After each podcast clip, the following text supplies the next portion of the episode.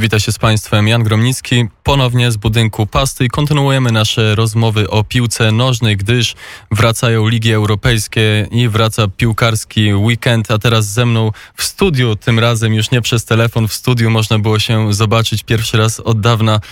Mogłem zaprosić gościa do studia. Ze mną jest Antoni Partum ze sport.pl. Dzień dobry. Dzień dobry, cześć. E, I będziemy rozmawiać o lidze włoskiej, gdyż taka jest Twoja specjalizacja i to e, jest Twój temat i z którego jesteś znany. To może najpierw o tym, co wydarzyło się w środę w Pucharze Włoch. Napoli pokonało Juventus. Wielkie wydarzenie. E, to prawda, może sam mecz nie był jakoś niezwykle ekscytujący. E, Napoli wygrał dopiero po, rzutach, e, po rzutach karnych, po bezbramkowym remisie, ale na pewno dla Neapolu to jest e, wielkie wydarzenie. Po pierwsze jest to pierwsze trofeum od sześciu lat. Jest to za, ta, także pierwszy puchar w karierze Piotra Zielińskiego i Arkadiusza Milika, także e, trenera Gennaro Gattuso i no wiemy, że jakby Neapol to jest takie dość specyficzne miejsce na mapie Włoch. E, co najlepiej pokazywała feta, jaka była w Neapolu. Oni się cieszyli tak, jakby wygrali e, Ligę Mistrzów. No wiemy dobrze, że cały Półwysep Apeniński, oczywiście głównie ta północna część kraju była bardzo dotknięta przez koronawirusa.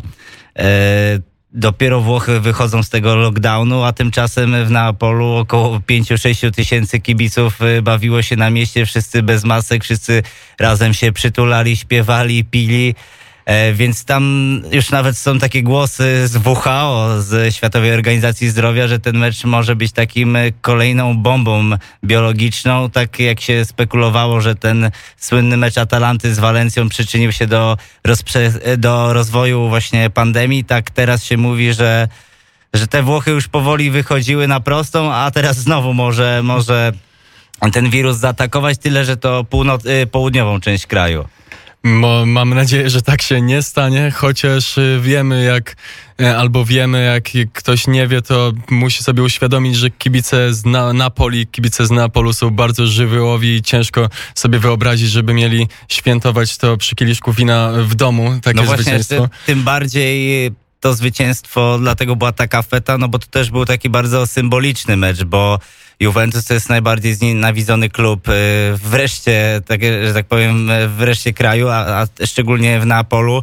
E, no, bo też jest tak, że to jest taka odwieczna walka właśnie południa Włoch z północnymi, z północną częścią kraju. E, gdzieś jest tak, że to południe jest traktowane trochę po macoszemu, tam mniej się zarabia, e, jest ta gorsza żyć, stopa życiowa, jednak to właśnie zazwy zazwyczaj to pracownicy są z południa Włoch i jadą na północ, y, więc, więc to też taki właśnie symboliczny triumf. No i też ta feta w Neapolu była taka wielka, no bo, bo to jest miasto spragnione sukcesów, bo tak naprawdę ostatnim sukcesem, y, jeśli chodzi o Ligę Włoską, no to, to było Scudetto jeszcze jak po boisku biegał Diego Armando Maradona, czyli, czyli naprawdę dawno, dawno temu. Najbliżej chyba byli z Iguainem i jeszcze dwa sezony temu, gdzie końcówce sezonu, gdy Kulibali strzelił bramkę w 90 minucie e, w meczu z Juventusem właśnie wydawało się, że może wtedy Scudetto powróci do Neapolu, ale też właśnie Juventus był tą drużyną, która ostatnio najbardziej odbierała sukcesów e, Neapolitanczykom, gdy mieli lepszy skład, plus podbieranie im najlepszych piłkarzy, jak w sytuacji no tak. Gonzalo Higuaina, gdy, gdy po prostu Napoli nie mogli zatrzymać go przy, przy takim potężnym budżecie Juventusu. E, jak myślisz, jak to wpłynie teraz na rozgrywki ligowe, gdyż y, Napoli nie szło najlepiej w tym sezonie. Można powiedzieć, że trochę się ostatnio zaczęli budzić, y, w sensie przed jeszcze okresem pandemii, chociaż nie była to forma, z której ich znaliśmy z wcześniejszych lat. Jak myślisz, czy to zwycięstwo wpłynie na nich na tyle dobrze, żeby jeszcze powalczyć o europejskie puchary w tym sezonie? E, myślę, że to na pewno poprawi morale e, w zespole, tyle że Napoli to jest taka drużyna, powiedziałbym, dwubiegunowa, drużyna o dwóch e, twarzach, bo przypomnijmy sobie ich niektóre mecze z Ligi Mistrzów, chociażby starcia z Liverpoolem, potrafili powstrzymać najlepszą drużynę Europy. E, w lidze potrafili ograć Inter, potrafili przeciwstawić się Lazio. E, również dziś, wczoraj z Juventusem bardzo dzielnie walczyli, a, a z drugiej strony to też jest drużyna, która zalicza bardzo dużo wpadek i potrafi gubić punkty z tymi mniejszymi zespołami. Także, no jeśli chodzi o sam awans do Ligi Mistrzów, no to wydaje mi się, że to będzie bardzo trudne, bo jednak ta pierwsza trójka już jest zarezerwowana przez Juventus, Lazio, Inter i myślę, że czwartego miejsca Atalanta Bergamo też już nie wypuści, więc y, raczej Napoli pozostaje walka o Ligę Europy, ale też nie zapominajmy, że przecież y, Napoli jest y, wciąż w grze w Lidze Mistrzów. Oczywiście wątpię, żeby drużyna Gennaro Gattuso mogła powalczyć o coś więcej, ale nie zapominajmy, że ona zremisowała w pierwszym meczu 1-8 finału z Barceloną 1-1 i nawet y, Gennaro Gattuso miał taką śmieszną wypowiedź, bo powiedział, że Barcelona właściwie to, to oni go w tym meczu tylko trochę łaskotali to Napoli, że nawet nie ugryźli.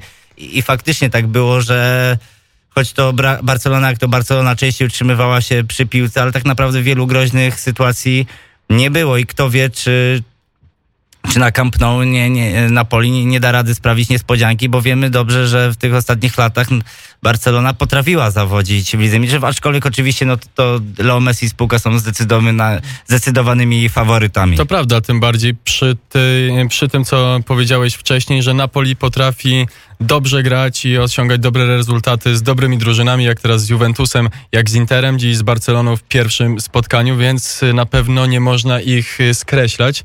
E, mówi się też dużo o transferze Arkadiusza Milika do Juventusu. Jak bardzo to są realne doniesienia, realne wiadomości? To, że Arkadiusz Milik y, opuści Napoli jest y, niemal pewne, bo te negocjacje transferowe ciągną się już od y, nawet nie miesiącami, może powiedzieć latami, bo to już chyba drugi rok.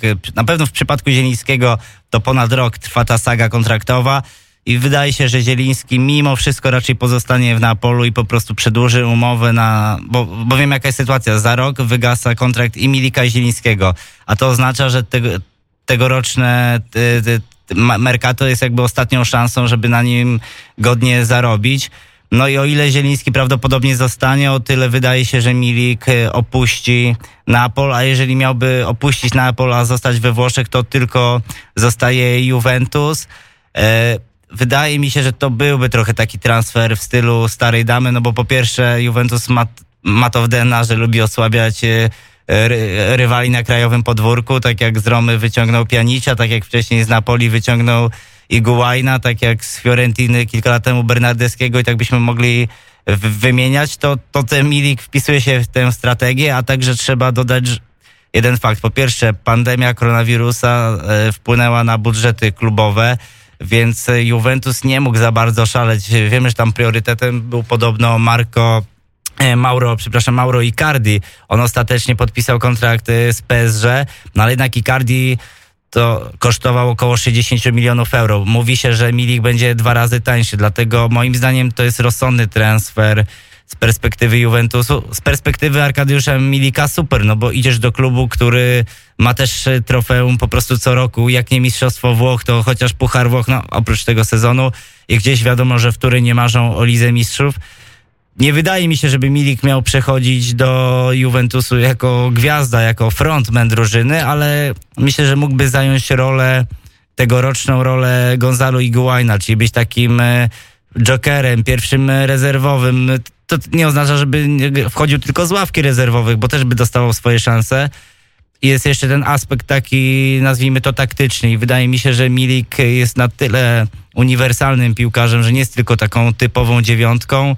Ja to zawsze mówię, że jest taki 9,5, 9 plus ktoś pomiędzy typową dziesiątką a dziewiątką, bo on i potrafi y, zagrać dobrą prostopadłą piłkę, utrzymać się przy piłce, poczekać na skrzydłowych, y, jest świetnie wyszkolony technicznie, potrafi uderzyć z dystansu, ma takie cechy, które pozwalają mu grać y, Trochę w, głębiej. Trochę głębiej. Myślę, że też mogłaby fajnie wyglądać jego współpraca z Cristiano Ronaldo, który jednak w ostatnich miesiącach coraz bardziej się skupia tylko na bramkach, coraz mniej go widać na skrzydłach i, i myślę, że współpraca z Milkiem, no nie zapomniajmy o jednej rzeczy, że szkoleniowcem Juventusu jest Mauricio Sari, który bardzo dobrze zna Milika z czasów e, wspólnej pracy w Neapolu. I ściągał go do, do Neapolu. A gdybym mm. jeszcze mógł tylko jedną rzecz, e, jeszcze a propos tego Napoli triumfu, myślę, że warto powiedzieć kilka słów o Gennaro Gattuso, bo to jest taki trener, który przychodził nieco z taką łatką e, osoby z prowincji, wręcz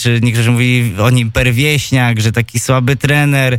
I że... też po średnio udanej przygodzie w Milanie tak naprawdę. No tak, no, właśnie to to jest dobre pytanie, jak, jak e, ocenić tą przygodę, bo generalnie na pewno można powiedzieć, że Gennaro, jak to lubi mówić Diego Simeone, no, Gennaro, Gattuso poka- Gennaro Gattuso pokazał, że ma cojones, że przyjął pracę w Neapolu, bo jeżeli sobie przeanalizujemy e, tę jego wcześniejszą przygodę trenerską, no to ona brzmiała no, bardzo abstrakcyjnie. Zaczęła się w Sionie w Szwajcarii, i tutaj bez zwycięstwa. Później pracował w Palermo, zaledwie miesiąc y, y, pracy. Później na Krecie tylko trzy miesiące został zwolniony. Ostatecznie trafił do tego Milanu.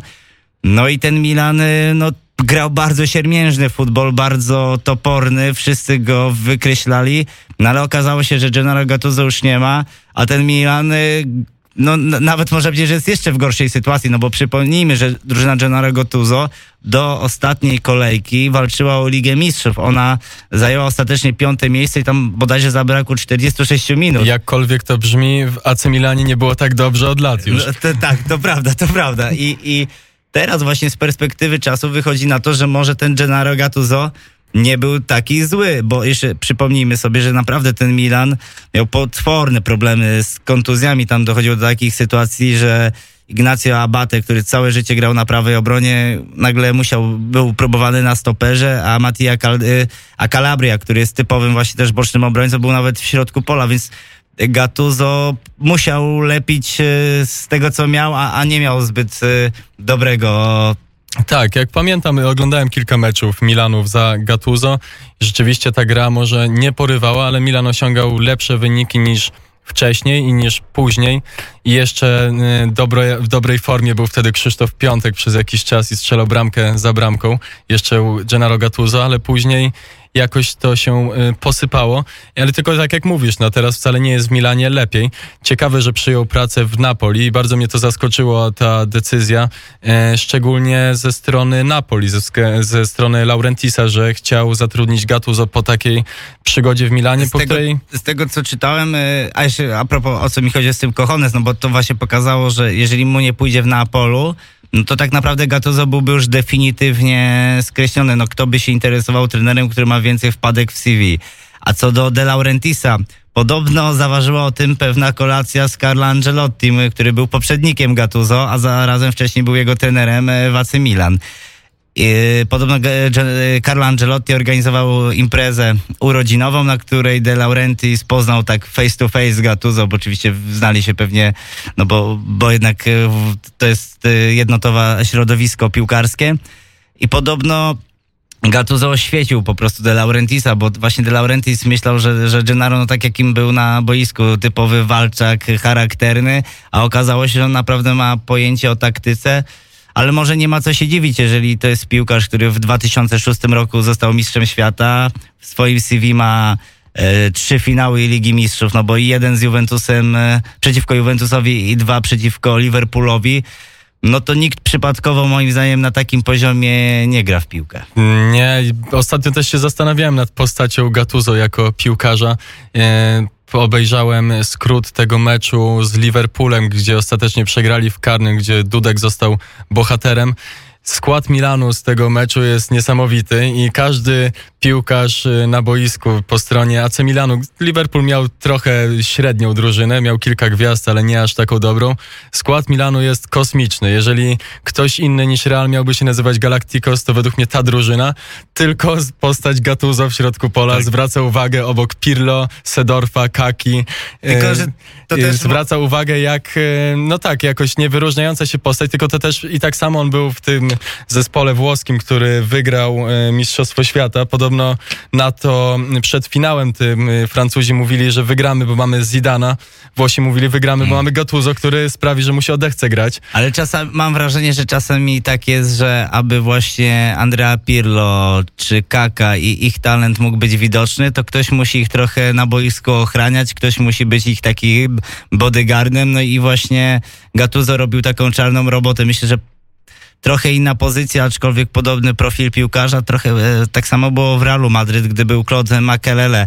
Dopiero go docenili po tym, jak został sprzedany z drużyny Galacticos, przyszedł David Beckham i, i co? I wtedy Real bodajże sześć razy z rzędu się zatrzymał na jednej ósmej finału Tak, Ligi Mistrzów. było niesamowite, że z Beckhamem nigdzie nie doszli wtedy, ale rzeczywiście no, ten Gattuso był, osiągnął wszystko w piłce nożnej, Tak. co tylko się dało. No i też e, niesamowite, no niesamowita postać właśnie. Pamiętam, hmm, takie mam wspomnienie z 2003 roku z finału e, Juventus e, Milan, który również się zakończył e, rzutami karnymi po bezbramkowym remisie. To była bodajże taka s- 118 minuta. I jeden z piłkarzy Juventusu już tak e, czekając na rzuty karne wycofał piłkę do Gianluigiego Buffona. I choć Buffon do piłki miał jakieś 10-15 metrów, a Gattuso 60, to on w tej 118 minucie na pełnym sprincie przebiegł te 60 metrów. Oczywiście do piłki nie zdążył, bo Buffon y, z, przed nim ubiegł y, Gattuso i, i wybił tą piłkę na aut, ale samo to pokazuje charakter po prostu Gattuso, który nigdy nie odpuszcza. Ja myślę, że gdyby u, ktoś mu urwał nogę i by mógł tylko jedną nogą grać, to, to dalej by kopał piłkę. Jeszcze takie ostatnie zdanie, bo mówię, że Milan to taka była galaktyczna drużyna. Ja w ogóle mam taką roboczą teorię, że tak naprawdę gdyby dalej po boisku biegał Alessandro Nesta czy Kaka, to oni w tym dzisiejszym Milanie myślę, że, że mogliby się załapać przynajmniej na ławkę rezerwowych, a może i do pierwszego składu. Bardzo możliwe. E, Wrócimy zaraz do tej rozmowy. Może e, zobaczymy, co słychać e, w innych ligach, bo wróciła też Premier League i dzisiaj też będzie się działo tam.